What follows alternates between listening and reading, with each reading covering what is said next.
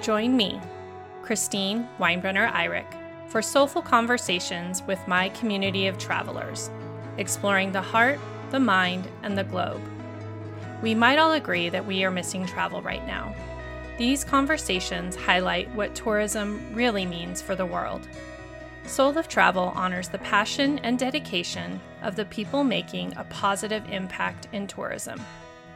In each episode, you'll hear the story of industry professionals and seasoned travelers who know travel is more than a vacation. It is an opportunity for personal awareness, and it is a vehicle for change. We are thought leaders, action takers, and heart centered change makers. This is the soul of travel. Valerie Mayrout is the founder of a boutique social media consultancy helping sustainable tourism businesses create impactful social media strategies and content in order to generate leads and clients.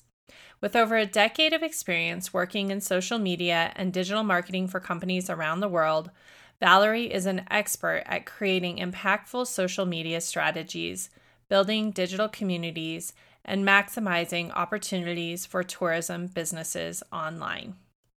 We begin our conversation with her personal and professional journey over the last 12 months and how she got quiet to hear how she really wanted to show up in the world. This reflection directed her focus on sustainable tourism and helps her to amplify the voices of creators in a way that feels aligned with her personal values. We chat about social media, sustainable travel, and combining your passions and talents to create your dream career. She shares tips for creating more authentic engagement that you can put into place in your business right now, as well as offering guidance on how to create social media content aligned with your brand values that feels authentic. I really enjoyed this conversation and learned so much, and I know that you will too. Join me now for my soulful conversation with Valerie Mayrout.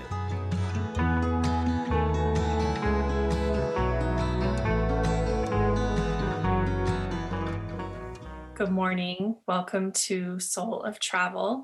I'm really excited today to be sitting down with Valerie Mayrout from um, you're based in England right now, and to be talking about um, social media, particularly geared towards um, tourism businesses and sustainable travel. Which, um, for me, I was so excited to think that there are people that specifically focused in um, social media promotions. So that was really great and we connected through the magic of um, of the internet, of Instagram, actually, and um, have a, a few colleagues in common around the world that kind of, I think, gauged our algorithm to, to create that connection. And I don't know how that works, but you certainly do. But either way, I'm really grateful. I won the opportunity to have you do an Instagram audit for Lotus Sojourns.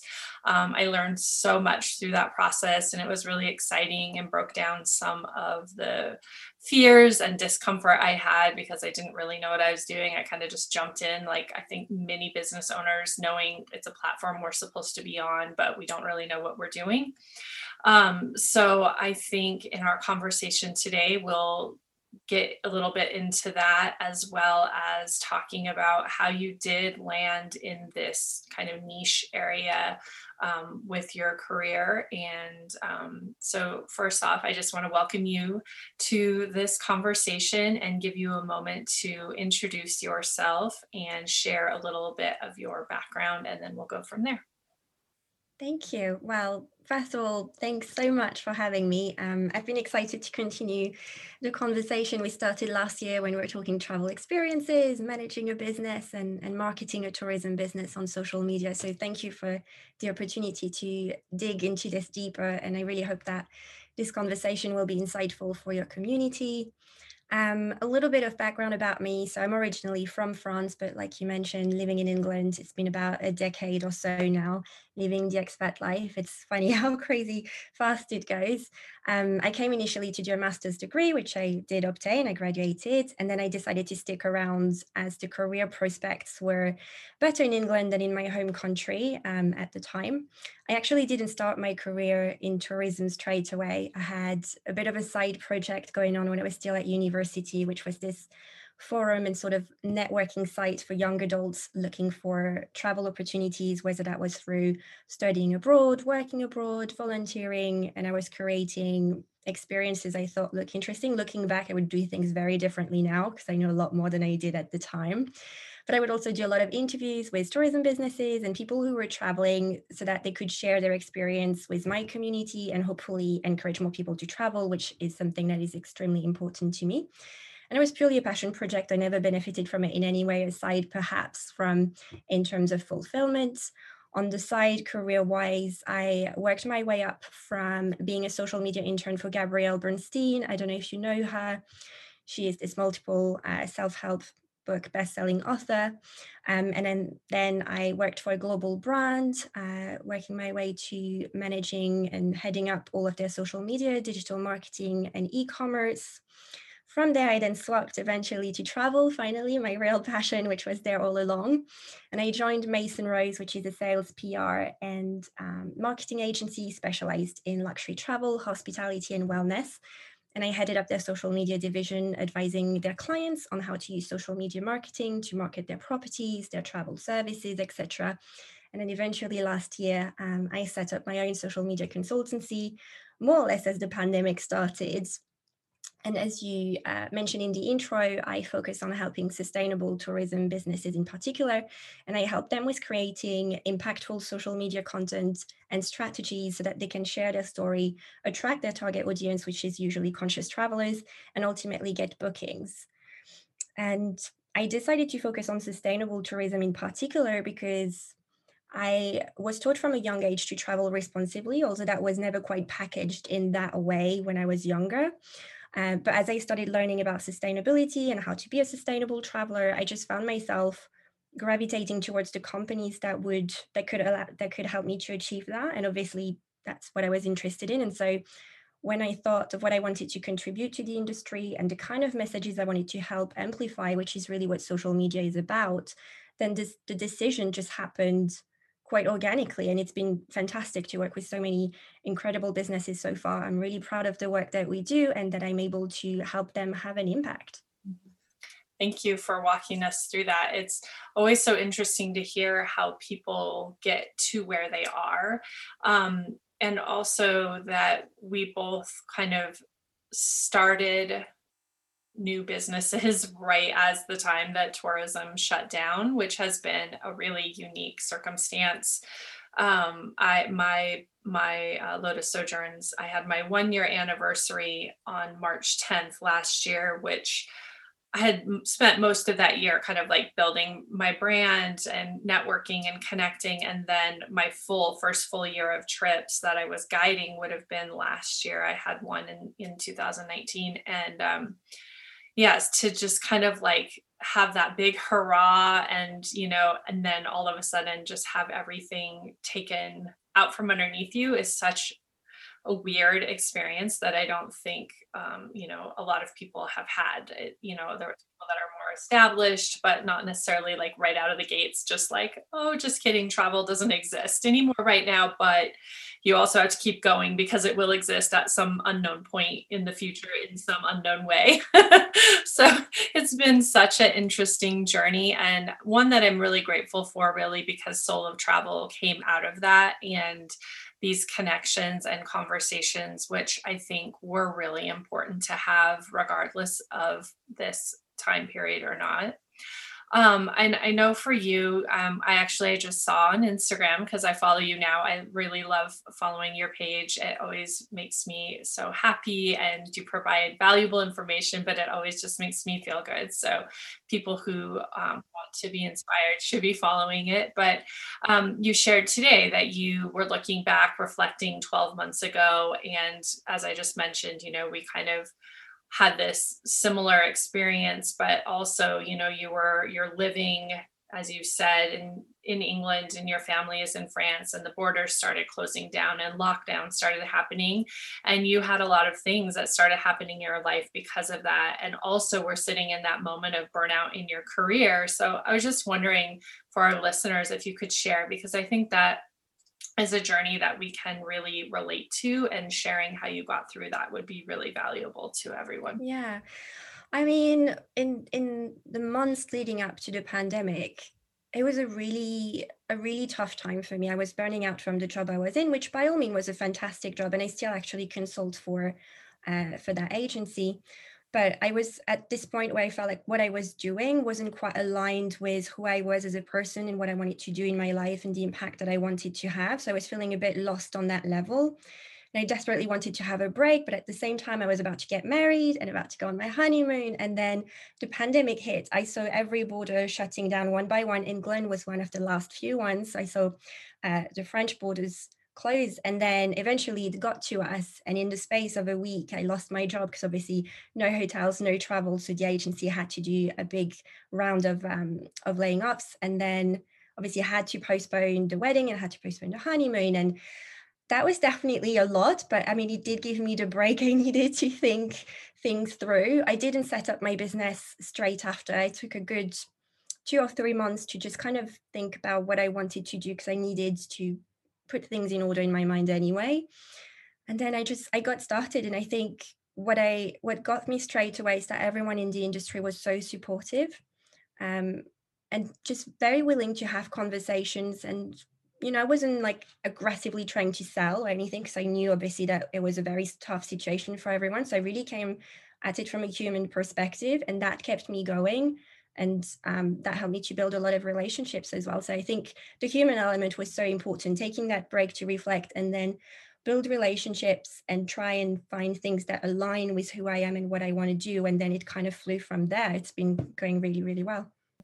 I, I feel like a lot of people in, in the space of travel have had that same moment of reflection and then really coming back to our why and, and remembering why we got into this industry in the first place because it often starts from this passion and this place of love and wanting to create like global community and to show other people the world and you know an experience that we had that inspired us. And then as you create a business sometimes the business aspect takes over. And while you always have a mission statement and a why like you're connected to it might dissipate a little bit. And so i feel like people really fell back into that space of like, okay, I mean, this is a do or die moment. So I either really need to know why I'm doing this or I need to stop.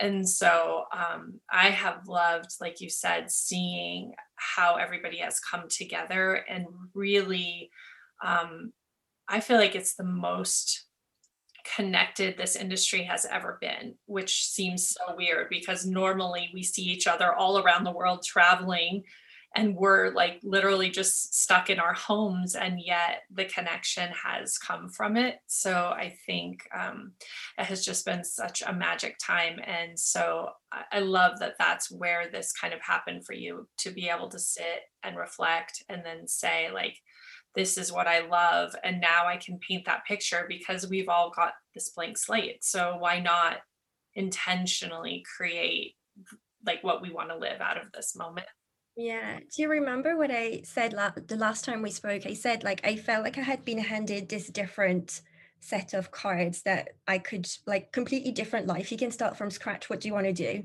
It felt like that. And I mean, for sure, it's daunting and it's very stressful. But when else are you going to have an opportunity like that to, with the universe kind of pushing you to make a decision as to what you want to do? And I'm a huge believer that and it's not that in no way it's not there to explain the pandemic but i'm i like to think that sometimes the universe does for you what you cannot do what you cannot do for yourself and so I think, you know, I would have stayed trapped for quite a while because I'm very risk averse myself.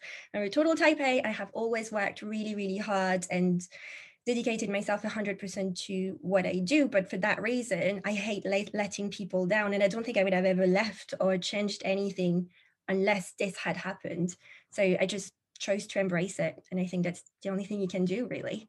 because uh, there's no point being miserable. Yeah, I I think that is something people can really resonate with is that we we do get comfortable and it feels very scary to say I'm going to leave the safety of, you know, a, income and benefits and all the security and just like chase a dream, whether it's travel or whether it's any other dream. Um, and yet, I have seen it in so many people that when you kind of take that jump, um, the universe is like, yes, like I've been waiting for you to take that jump. And some of us need nudged harder.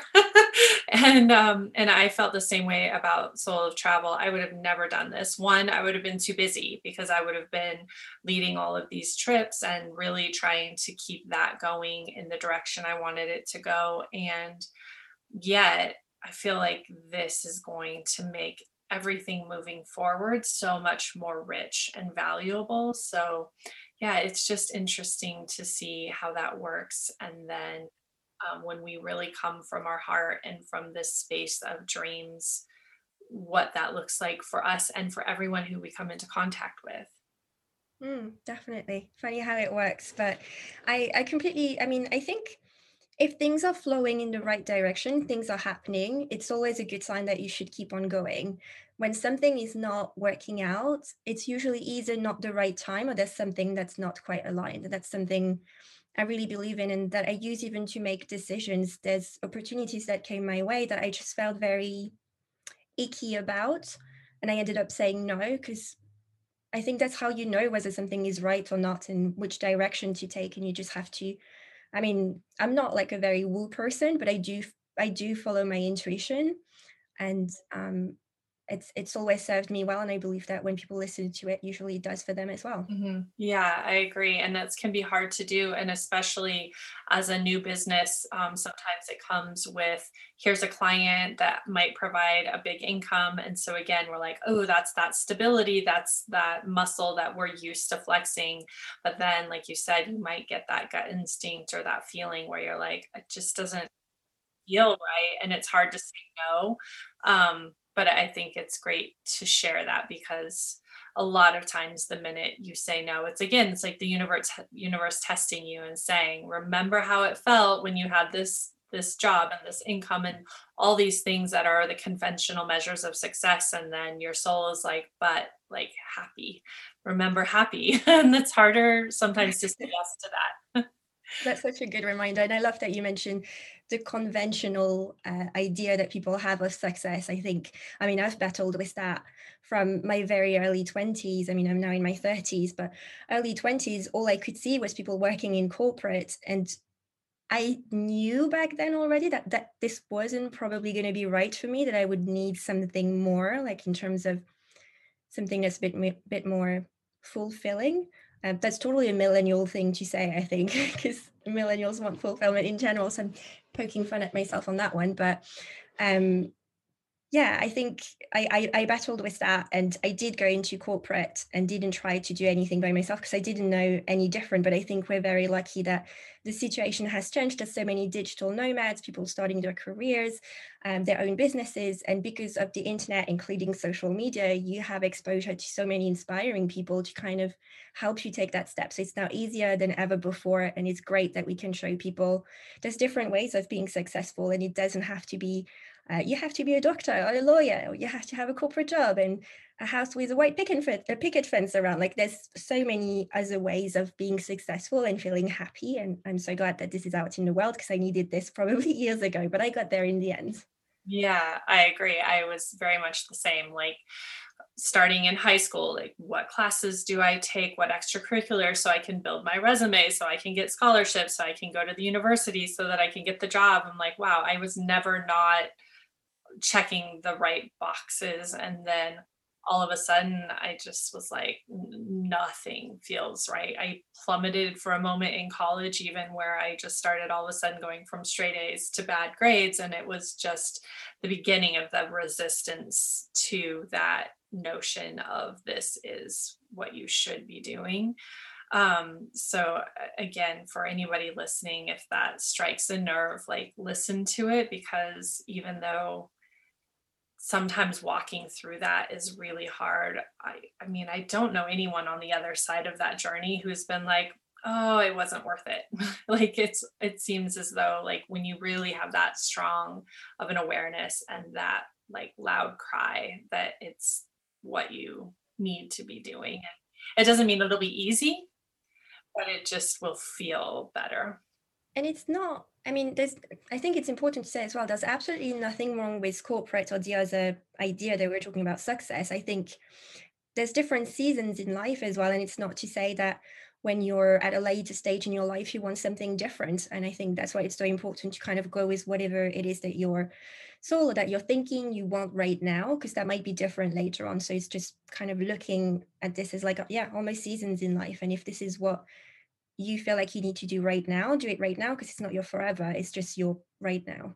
Yeah, and that's a hard notion too because a lot of people think everything is a forever, like a, every choice is a final choice. Um, so that's a different shift in thinking. And I also think that, you know, our systems kind of create people to go into that like corporate trajectory. Um, and I'm hoping that it'll like go back to a space where we like grow artists and we grow thought leaders instead of just the one path um, because it is really well suited like certain people are meant for all the different things and so we need all of the pieces. I just think for the, for a long time we've kind of stifled these other areas and so that's why there's so many of us that have that had that feeling of like this just isn't for me because there's really been one path pre- presented as the right path and, and it's really changing it's definitely changing. I mean, even if you look at the pandemic, for example, and how so many companies have had to work remotely and have allowed, or have, I think Facebook, for example, is one of the companies that said they would allow their employees to work remotely. And that means people can work from different locations. Say you want to work in, Croatia, who has launched this um, visa for American people if they want to work and live in Croatia, so they can work for Facebook while living in Croatia. I think because people are able to live that different lifestyle, the next generations of people who go in the workplace will have managers who have been able to work remotely and who have been able to have a slightly different um, path, I suppose. So there'll be more openness into what's possible. That's my opinion. Yeah, I mean, it's kind of if you go back to the value of travel is seeing the world and seeing who you are in those other spaces. If you're allowed to work in in other cultures too, and just absorb all of that and bring it into play, I feel like the only thing that can happen is growth and you know new adaptations. And um, I love the idea of thinking of more people having a digital workspace than not. Um, I mean, I can't even imagine what that would offer. And to think of how much healthier the workforce will be if you can say, like, I love this job. I also love to travel. Great. You just have you to be have to at a certain time. And as long as you can make that happen, you can be anywhere and maybe even have more flexibility Then you don't have to be on at a certain time. You just have to have your tasks complete whenever they get done. There's so many things in the world that we do that it, it we again we like had this mindset of this is how it had to happen but in actuality it doesn't matter if the document gets typed up at 2 a.m east coast time or you know if you're in mm-hmm. madrid it doesn't matter as long as it lands on the desk by the time it needs to and so i think that just in itself can create a more full and happy society when more people are given permission to kind of mm. that exploration and and you know and again going back to what we said uh, some people that just won't ever be what they what they want either and that's great as well. It actually gives them more space to say you know i really want to be working a desk job in this location. Great because it's open now because all the people who didn't want that job but were taking that space yeah. are doing something else so. That's brilliant and that's such a powerful shift. And uh, yeah, I'm really looking forward to seeing how that pans out once the pandemic starts to kind of ease a little bit and see how many people will keep on on doing that. Because I think, yeah, generally companies have realized how important it is to well, everyone wants to retain their workforce, right? It's a lot more expensive to hire someone than to retain someone that you have. So it's all to their advantage to allow that flexibility and people to kind of explore different ways of working. So yeah, exciting. Even if I won't necessarily be a part of it as much, still exciting for the world. When you decided sustainability was the focus um, how did how did you get there? Like where you had worked in social media and you had worked in travel but how did you um, what made you go in that specific focus? You mentioned a little bit about amplifying voices and that you knew this was your chance to really um, again like be involved in a space that you wanted to be in and paint this picture for yourself and this experience I mean, for me, it really felt like an extension from what I had been doing so far in terms of responsible traveling. So I come from a family, and I'm very lucky to have a family who loves to travel. And from the age of three, I think. Um, I grew up going on camping trips and traveling to various locations, slow travel as well. We take three weeks here, three weeks there, a month, two weeks. Um, and the maître mot, as we say in French when we were traveling, was local. So you eat in small restaurants instead of supermarkets. You learn a few lines from the language and you talk to the, the local people. You shop in uh, little artisans boutiques and things like that. So everything was very it was all about being local and interacting with the local culture. And so I feel like, and that's a big part of sustainability, obviously, what you do when you're at the destination itself. And so that piece was there at this moment. And obviously, over the years, I've learned that there's a lot more to sustainable traveling than that, from choosing where you're going to go on holiday to booking it, how you're going to get there, how you book it, and um, and all of that. And so I feel like all my, my life really has been this uh, responsible way of traveling when I was a child, and then learning about how I can be a more sustainable traveler myself. And as I mentioned earlier, when it when it came to deciding what I wanted to focus on, I was just naturally drawn to businesses that would allow me to travel more responsibly because this is um, and more sustainably because this is what I believe in and I'm interested in. And so it was really just backing up what I believe in as a person and while I keep on learning and becoming a more sustainable traveler, because obviously there is so much to learn. So still doing my journey, but learning so much from uh, the clients that I work with for sure. Yeah. And I think too, especially if you're helping brands to paint a message that's aligned with their values, it helps if you understand where they're coming from. I mean, I'm their target market as well. So. yeah, that if you're their target market, then um, it's a, an easier line of communication than just going in and hiring any firm that obviously has the skill and understands how the platforms work.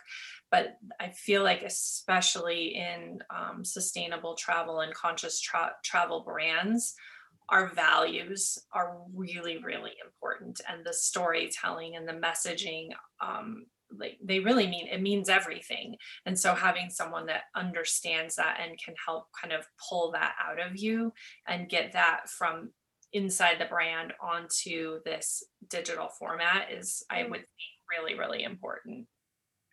Yeah i mean and and definitely i think that yeah it's two those type of businesses sustainable and conscious and transformational all of that functions very differently from I mean, even the Expedias of this world, like the way you market each, not that Expedia is necessarily the most sustainable, but just to give you an example of like a massive business and then maybe a more smaller sustainable business, the way you market both is completely different. Um, if you try to just pretty photo on a sustainable tourism account, it's not necessarily going to work. You need, like you were saying, to create a connection with people.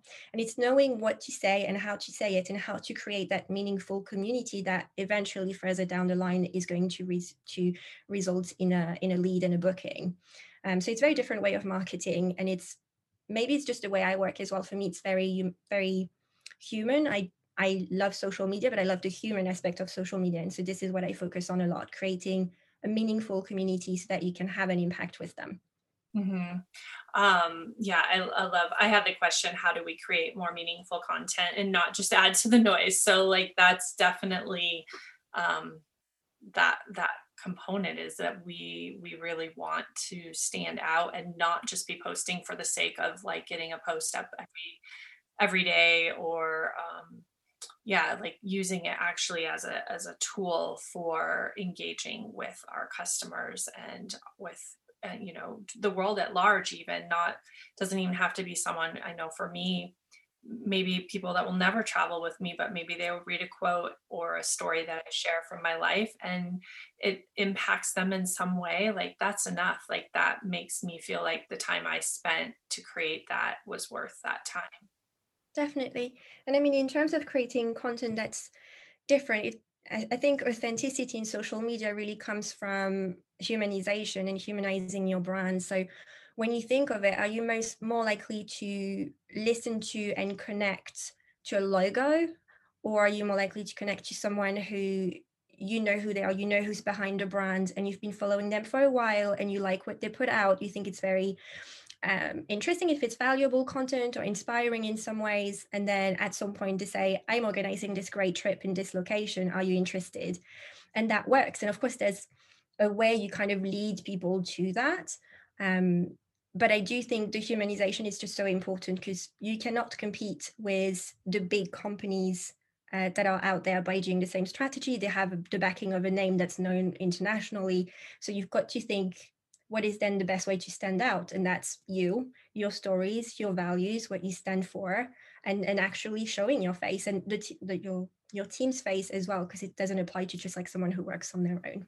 Yeah and i feel like that can be really hard when you come from maybe looking for a larger corporate brands to launching your own business.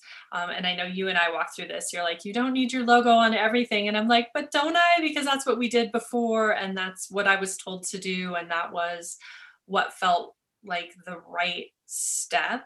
Um, so transitioning from those two spaces yeah. can be really hard and shifting your mindset. And then the other thing is, is like when I launched my brand, I felt like I wanted it to look really professional and, you know, grown up and like these other big brands. And so when I first started, I was like, everything was written as third person or brand like we at Lotus Sojourns believe blah blah blah. And you know, some people were like, oh, wow, it sounds like you're this big brand. And then some people were like, well, where are you in this? This is you. Like, you are Lotus Sojourns. You're literally the only employee. And I don't know anything about you. And so then that took a lot of me deciding to be vulnerable, which we were talking about before we jumped on this call. And that's scary when you're putting it out there um, but then i can see that that's where people resonate like when i share something about me or another um, travel experience um, that connects. And so it, it it's it's really so different like you said to be a bigger brand and to be this smaller boutique sustainably driven business. And for sure i mean it's it's very hard to show yourself. I mean, for me as well on my Instagram, I try and show my face every day. And for someone who's an introvert, it definitely does not come easily to me. Um, but I've I've also learned how powerful that is in terms of bonding and connecting with people in a different way. So I don't always create very um, vulnerable posts like the one I, you mentioned earlier. Those are really hard for me, but I try and put them out um, every now and then because I can see people react to it. Um, but even if it's just you know talking about valuable content sharing about an experience you organize or promotional content anything like that if it's said by someone a face that people can see it just resonates better. People get used to seeing you. They trust you more. And i have seen this work for my business and for my clients business as well. So i'm a huge advocate of trying to kind of go past that initial fear because as you keep on doing it it's it becomes a, le- a lot less scary. It takes a little bit of an adjustment phase but then it just becomes part of something you do in your business. And especially as you get all that positive feedback from people it just kind of carries you on. Yeah i it's definitely something i need to get better at. Although i would say i have done it a lot more the last year than i ever had. And um, it is a lot easier. And even today i remember like as I've been doing these interviews, like where I was at the beginning, just so terrified to sit down and do this. And then today I was like, just so excited to talk to Valerie. Like I, I none of the fear and the anxiety and like all the what if this happens what if that happens like well either edit it out leave it in it's fine it's just real and to bring now some of that maybe into social media to even expand on uh, like you said allowing people to understand who i am and connect and because it's really worked for me from when we met um, originally and then following you like i do feel like i have this really great understanding of who you are and what you offer and that i trust you because i've seen your face every day and i'm like oh yeah that's one of her posts. I wonder what she's sharing with me today. Oh yeah that's a great valuable tip and i and i just trust it And I think it's important as well to say here, we're not talking about sharing like everything about your personal life. You're very strategic with what you share so that it contributes to you becoming known for whatever it is that you want to become known. Mm-hmm. Um, so there is a small personal element. I mean, I can't say there's much happening for me on the personal side because the pandemic means that I'm literally at home all the time. But um, yeah it's it's knowing exactly what you need to post in order to build that trust to showcase your expertise and knowledge because you know ultimately you want to get bookings so you need to know that you know what you're talking about and you're a legitimate business especially for sustainable tourism businesses when there's so much greenwashing happening. Um, so it's knowing what to post to build those relationships and that trust and ultimately convert when the time is right because the delay to conversion is obviously different at this point than it was before when people could just book straight away what are ways that people i guess if maybe you had two or three ways that people can engage more authentically um, you said face you know face to face posts uh, storytelling what are some other ways that people can really um, maybe put something into practice in their business if they're listening and they want to test this out and see what that feels like for them? I mean first things first reply to every single comment and DM that you get, but especially comments. And I know sometimes it's difficult. You just get an emoji and you're like, well, what am I going to respond to this? But try and respond to something because it shows people that you care, you want to have conversations. And it's the same in your stories. Maybe you use the poll sticker, the quiz sticker, the question sticker, anything that starts a conversation. And then you can kind of keep it going. Say someone responded to your poll, you could always send a direct message to the person afterwards to kind of dig deeper. So I, I, would say the number one thing to do is to actually engage with your community and not just use the platform to post marketing messages because there is even if you pull you put a call to action at the end telling people engage with the post you know like the post etc it's not the same as when you have actual conversation so i always say it's good to spend that little bit of time to try and have those relationships and nurture those relationships. That would be my first tip. Um, second one that people can do to engage uh, more authentically. I will say in the caption writing, what I see happen sometimes is a lot of, um, and we we kind of touched on that earlier, is a lot of brochure type of talk where it's very corporate and it's very it's very marketed. And so I think it's really important to read your caption as if you were talking to someone and see whether it sounds like it's something you would say in real life or does it sound very scripted and complicated. Uh, because that becomes a lot easier for someone to read and actually interact with than if they're reading something that sounds like it's coming out of a prospectus that they got at a location. So that's the second tip. Um, and then the third one, I would say, like we were saying, definitely the phase two cam, trying to, and, and start small. It doesn't have to be too much. Maybe you do a story highlight with your origin story and why you decided to create your business. Like even just doing that little highlight, even if that's the only one where we see your face, it's a good start. People will have seen you, they'll know why you've created your company, what you stand for, and then make sure at the end to send them to your other highlights and say, for example, you know, you can look at some of the past trips we've organized in this highlight and you can look at this. It's almost like a start here when you go on the page uh, to direct people to then experience the, the fuller account and uh, company was thinking about one of my personal fears with that is that people are going to be like, I'm so sick of seeing you. And then in reality, we have to know that uh, there's so much out there, right? We're all feeling overrun with what's available to us that really they're not seeing it. So, like, how do you, how would you navigate that fear? What advice do you have for that? I have a great stat actually that will help you. Um, and I've experienced it a million times now, so I would convert. Um, I read somewhere that people have to see something seven times before it registers with them. So someone could see you seven times and still not fully register you. They'll you'll be at the back of their mind. They'll start, you know, getting to know you and build that know, like, and trust, but they won't fully take it what you're saying and fully connect with you for this seven times. And I remember, I think it was in January, I was launching this new offer, which was uh, a 90 minute intensive where I help people to create all of their social media content for the next three months in 90 minutes. And I felt really bad because I thought I was talking about it a lot, like once or twice a week, every week. I was feeling really self conscious about it. And then in February and March, I had several calls with people who have now become clients. And I said, But do you remember I mentioned this offer in January? And most of them say, Oh, yeah, I remember vaguely you talked about it. But I, it didn't really register. And that was the same thing. Literally, I had talked a lot about it, but no one was necessarily registering it. So I think yeah, never ever feel self conscious that you're repeating yourself or that you're showing yourself too often because most people will not register it. I've never had someone say you're showing yourself too much or you're talking about your offer too much. It never never happens. Yeah, I I agree and I even think about like from a consumer side how many times I see things. And again, because you're maybe flipping through looking for something for work, or you're like, oh, my friend said they said this thing and I want to look at it.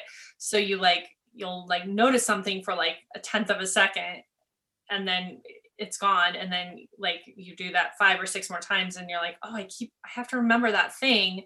And then it pops up again. And it's finally the time where you have five minutes to look at it and then you actually research it and you go through it and you maybe go from social media to a website or get on an email list or something like that. So it takes it does i agree. And i know that from a consumer standpoint but when you're the the other side of the wheel it's it just feels so uncomfortable sometimes. And especially if you're a small marketing team if you're a one person business like me where you're doing it all it does feel like this has to be too much. I feel like I'm doing this all the time. I know, yeah, not at all. So yeah, don't ever don't ever feel bad about it. I think what's interesting as well is once you've managed to hook people and they've started noticing you, then it's like the past of the relationship is kind of open and they'll take in a lot more whatever it is that you say. So it's kind of getting people from passive scrollers to actually getting their attention. And once you have their attention, it's starting to create that slightly deeper connection that in time will make them want to investigate how they can travel with you specifically as they keep on learning more about you and what you do and what you stand for. Yeah. Um it i yeah i just i really encourage businesses to if they haven't looked into this to to do it to to reach out whether it's to you you know to learn more however they're going to do it but um and, and, to challenge yourself to let go of any mindsets you already have about conventional marketing or even other digital marketing um, and really mm. try it because i know when i launched my soul of travel podcast instagram page i like took the little audit you did and did everything.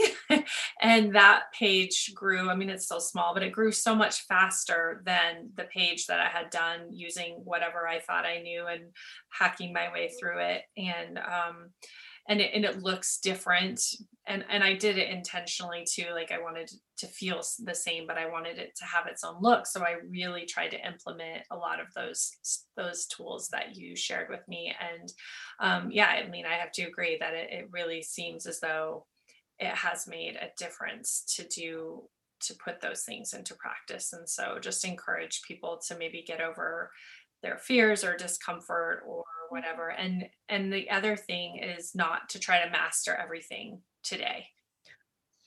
Yeah it's um it's good if you can have a layering approach to things. So one of the and i'm not trying to plug anything but just to explain i have a three months uh, coaching program and it's three months specifically because we take it one step at a time and we layer one technique over one technique. Because if you try and master say even posting the right content on your feed and your stories, it becomes too much very quickly. So maybe you just start with your feed. Maybe it's just three posts per week, and then you can increase that um, to five times per week if you're trying to grow faster. And then once you've mastered that, you can move on to stories, and then you can move on to reels, and you just take it. Yeah, it's a, it's a layering approach. Otherwise, it's too much.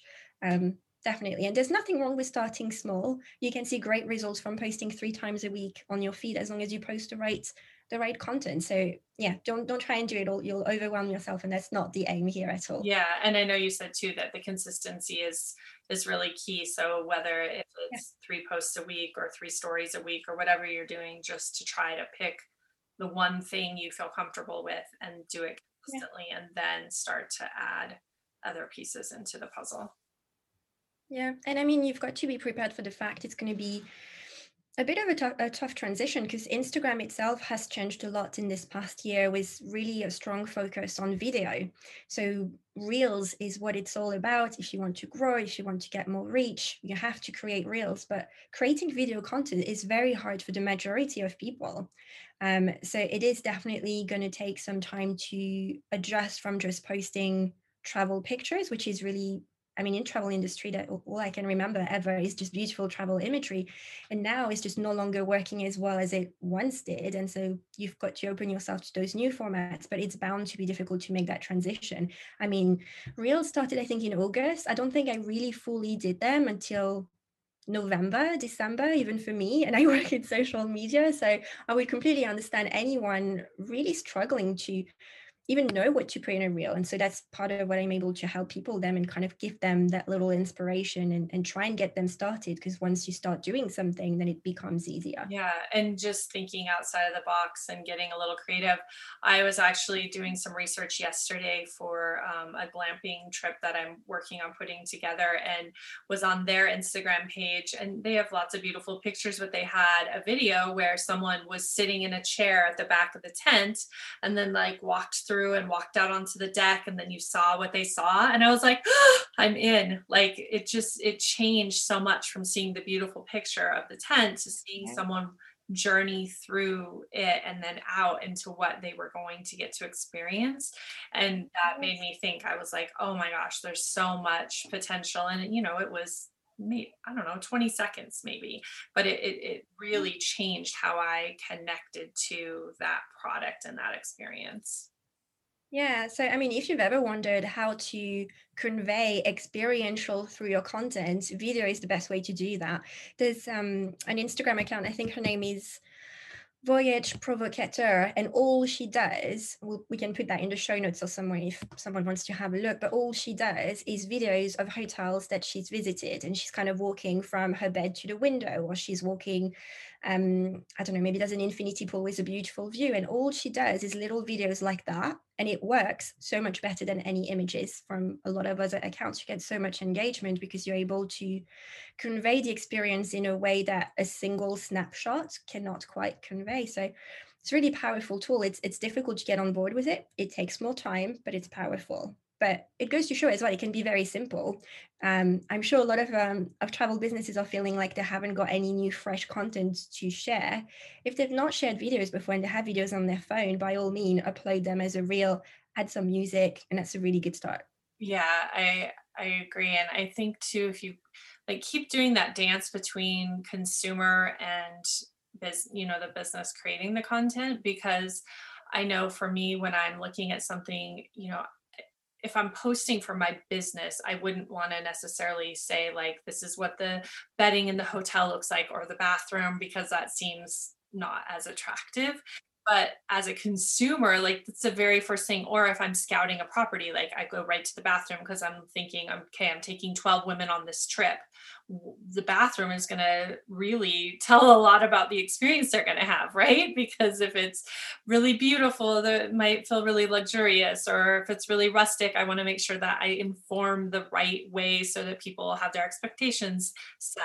And um, so the video would be a really quick way to be like, oh my gosh, look at this British bathroom, or like, oh my gosh, how rustic and fun it's going to be to like shower under the stars or whatever. Um, but yeah, like trying to look at it from all these different ways of what what you need to convey through the social media. And I think it's especially important for sustainable tourism businesses because with the pandemic, there is this new wave of people that are suddenly becoming more conscious, but who aren't quite as advanced as people who've been into this for a lot longer.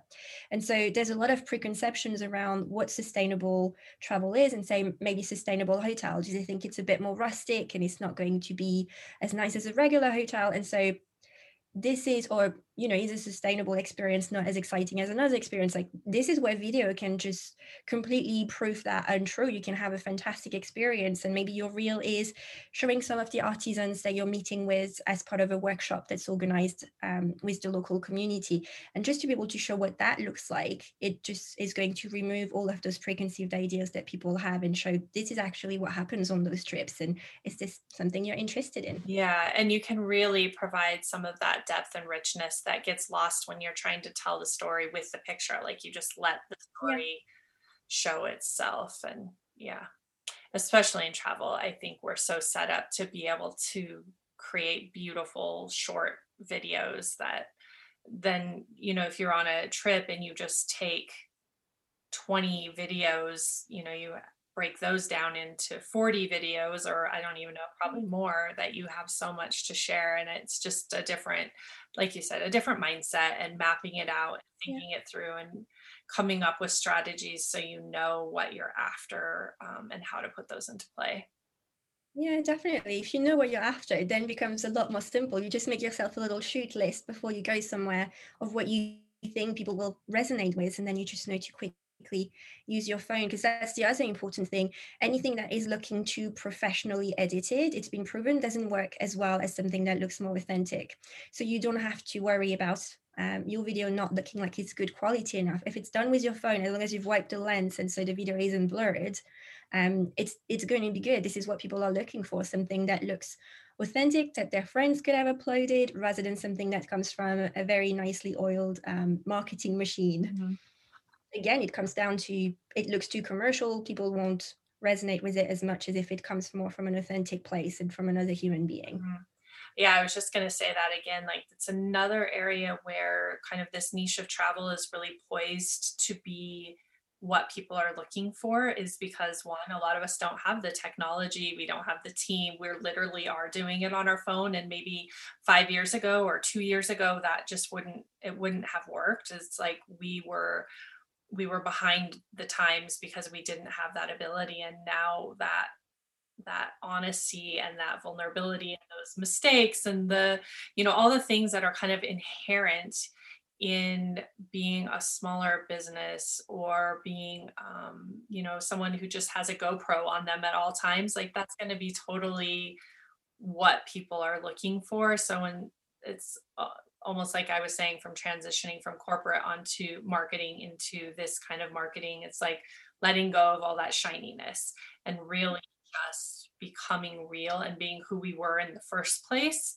lets us be what people are looking for and showing that why and showing our story. And um, yeah i think it, it's i'm so excited to see like we said kind of when we get the green light um, what's going to happen because it's just a whole nother world and um, i'm excited to see who rises up from the space that we're in now yeah.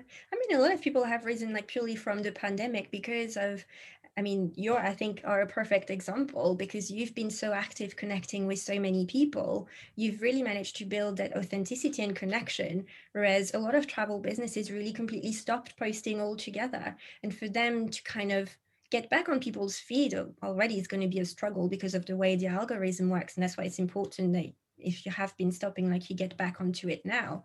But uh, yeah, I think everyone who tried and build those connections during the pandemic will be already in a much better situation than someone who just stopped posting. And obviously, I, I, I don't want to say obviously the situation was horrible, so completely understand that some people just felt like they couldn't post or didn't know what to post. But um, yeah, if people have to get back into it now for sure. Yeah, and even if it's sharing that, which again I think people would, um, you know, it's not like not doing it in a way that you're like telling the worst thing you know kind of like not looking away from the scene of a crime or whatever but really being like hey you know we had to stop. We needed breathing room. Um, this is what we were experiencing. It doesn't have to be the whole life story but here's this. And I, I think people will connect to that and like here's maybe the thing that i was doing homeschooling my family instead. Like we were so conditioned to think it has to be again like that pretty picture of our business really like we're all sitting at home doing zoom with dogs barking and kids that walk by and you know people that interrupt the call and uh, i think it's just okay now that we can be real instead of always having to be this really manufactured product or projection and Mm, absolutely. And I, I will add one more example, um, which is a really sad example when you think of it. But when the pandemic hit, um, and we had to postpone our honeymoon because we didn't cancel it, we chose to just wait until we'd be able to um, change the date. Um, I had a few people telling me, no, no, you should get your money back because maybe you'll never see it again. Like those businesses, they all want to keep the money. And I was absolutely shocked that so many people's, because I heard that several times, that this was the perception people had of a travel business. Um, and so this is where if you've built a connection with people, they know who is behind a brand. You're no longer just this faceless business trying to get money from people. You're this person who is having the same experience they're having throughout this pandemic and who's trying to do um, their best. I mean, travel agents spending entire days chasing refunds for clients, and um, at the same time getting a lot of the stick. People saying, "I want my refund. I want my refund." So I think there's a lot to say about sharing what your experience as a travel business is and opening a little bit of that up. I mean, obviously, we don't want to become like complaints land on on Instagram, but you want to open a little bit so people can see that you're affected by it as well, and you're doing your best to be to do right by your clients. That's the only thing you can do.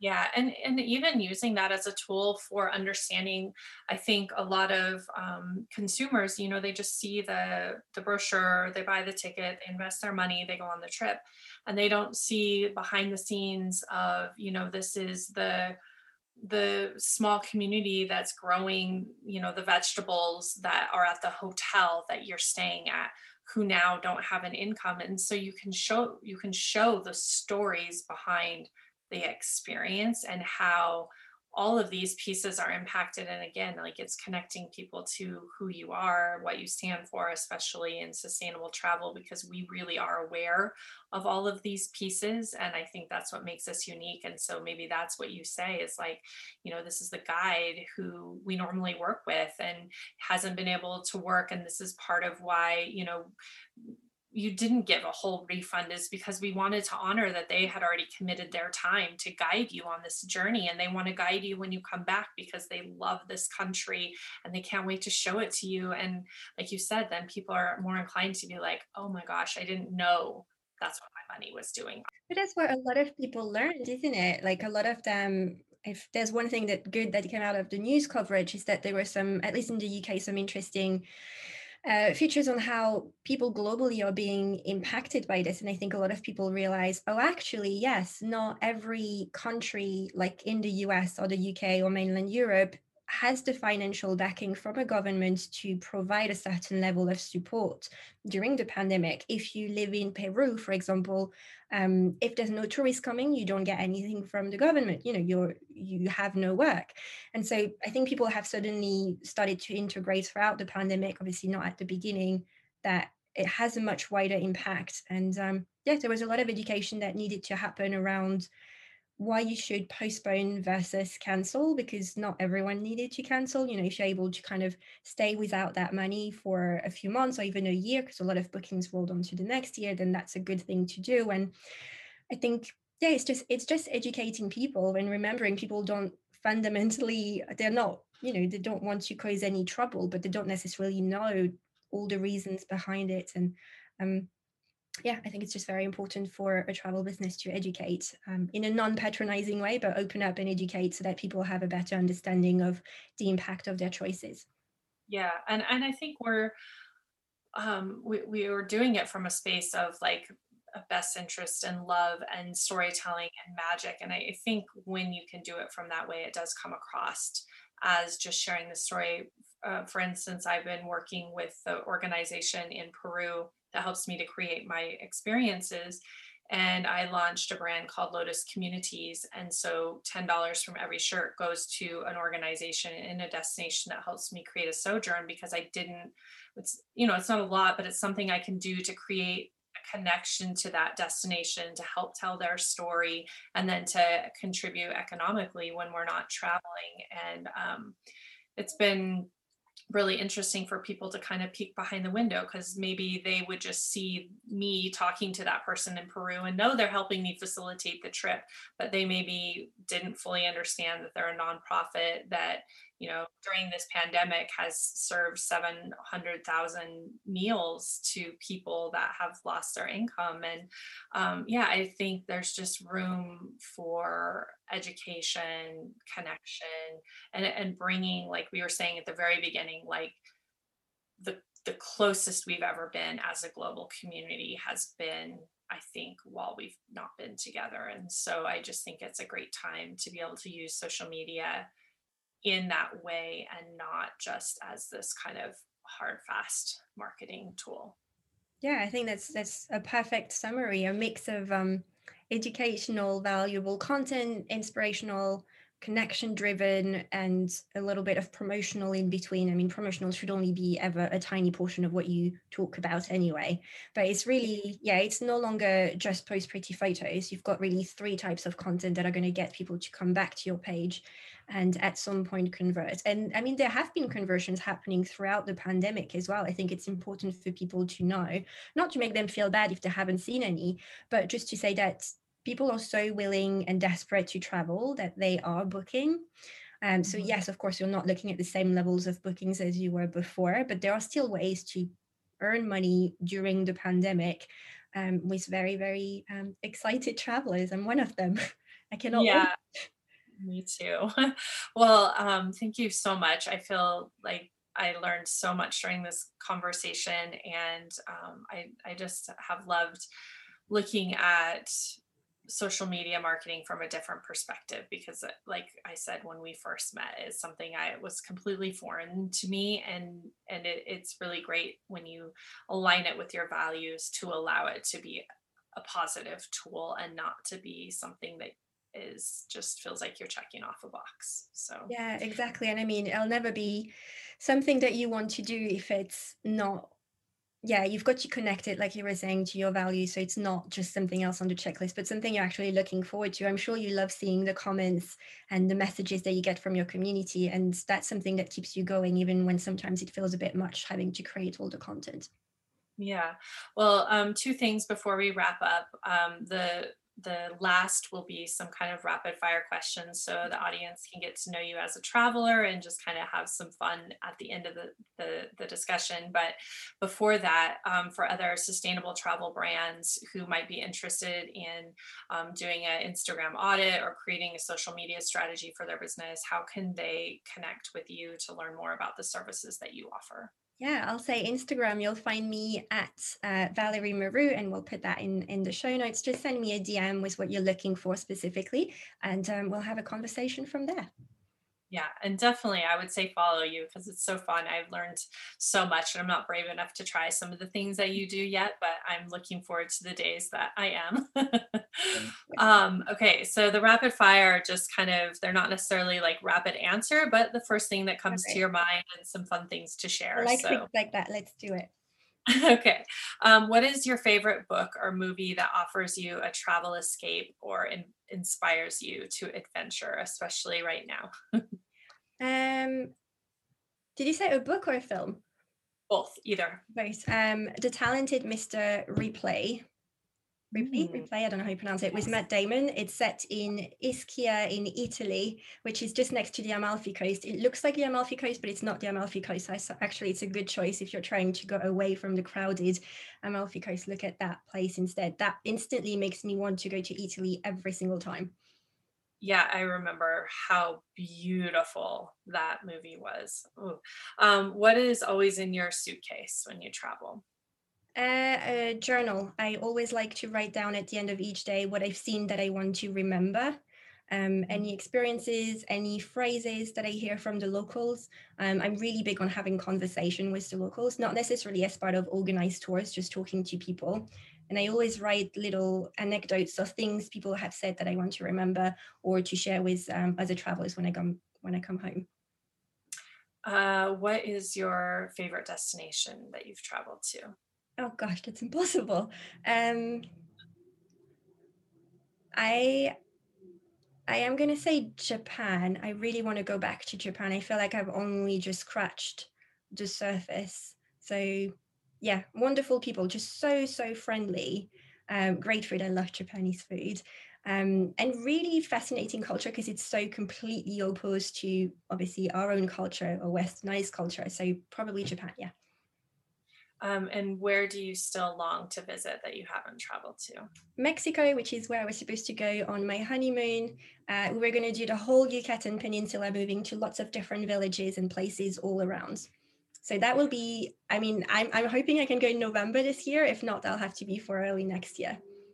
Okay, excellent. Reach out to me before you go, Yucatan. I love and I have some great connections if you need a few more things to fill in. Amazing. Thank you. Yes, I will definitely um, take you up on that. and what do you eat that immediately connects you to a place that you've traveled? Uh, that's a great question.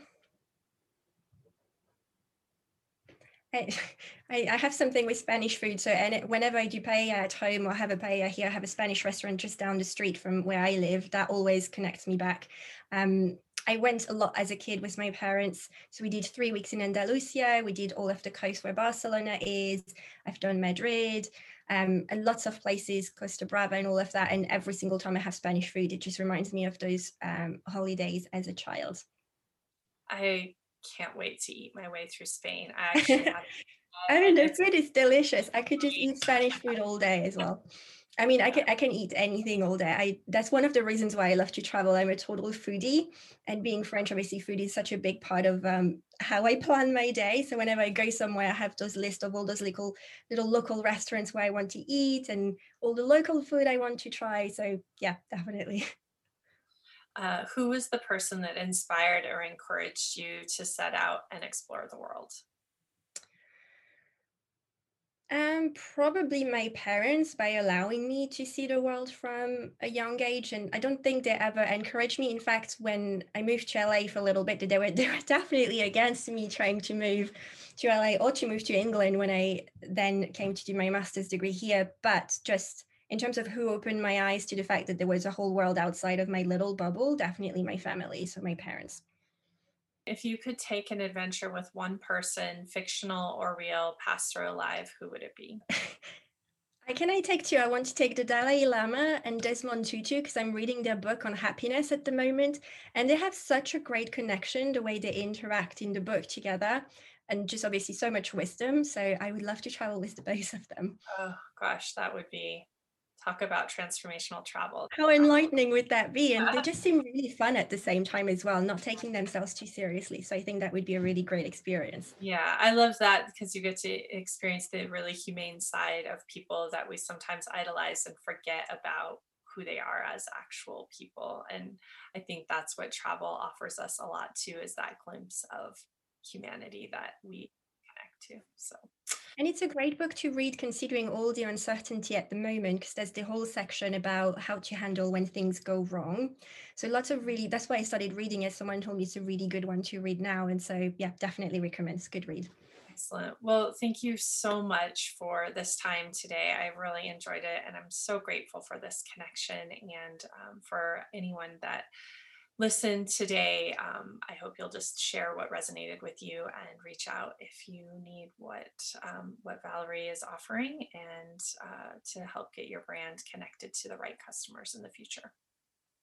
Thank you so much for having me. And yeah, if there's if you want to send me a direct message, anything that resonated with you uh, from the conversation, let me know. And um, yeah, thank you again for having me. I really enjoyed this conversation.